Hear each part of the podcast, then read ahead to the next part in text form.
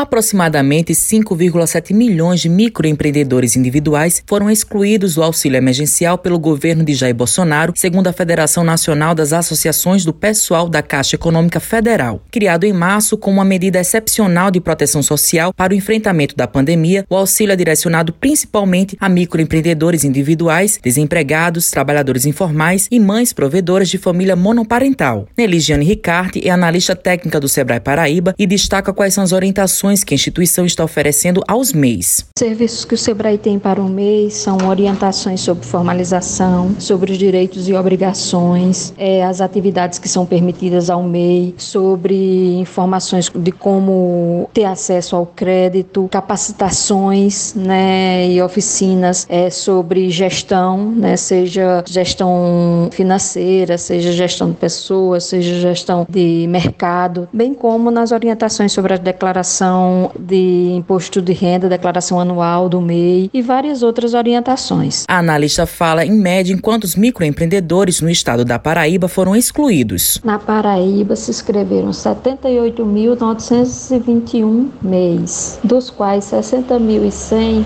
receberam auxílio emergencial e 18.891 não foram contemplados. Isso representa 24% dos que se inscreveram, né, que não foram contemplados. Deve deve ter sido muito difícil né, para esses meses. A analista destaca quais foram os impactos aos microempreendedores. Para quem conseguiu receber, né, então teve um, uma amenização dos problemas. Muitos que não receberam, com certeza, ficaram sem trabalhar, alguns eu acho que não conseguiram retornar, né? A gente não tem esses dados, mas eu acho que essa, eh, o não receber, né, pode ter ocasionado vários processos dele não conseguir quitar as dívidas ou, ou dar um, uma continuidade ao negócio. O Brasil tem mais de 10,7 milhões de cadastrados de mês, de acordo com o Sebrae. Mas o auxílio emergencial foi concedido só para 5 milhões de microempreendedores individuais, segundo dados oficiais divulgados pelo Ministério da Cidadania. Matheus Silomar para a Rádio Tabajara, uma emissora da EPC, empresa paraibana de comunicação.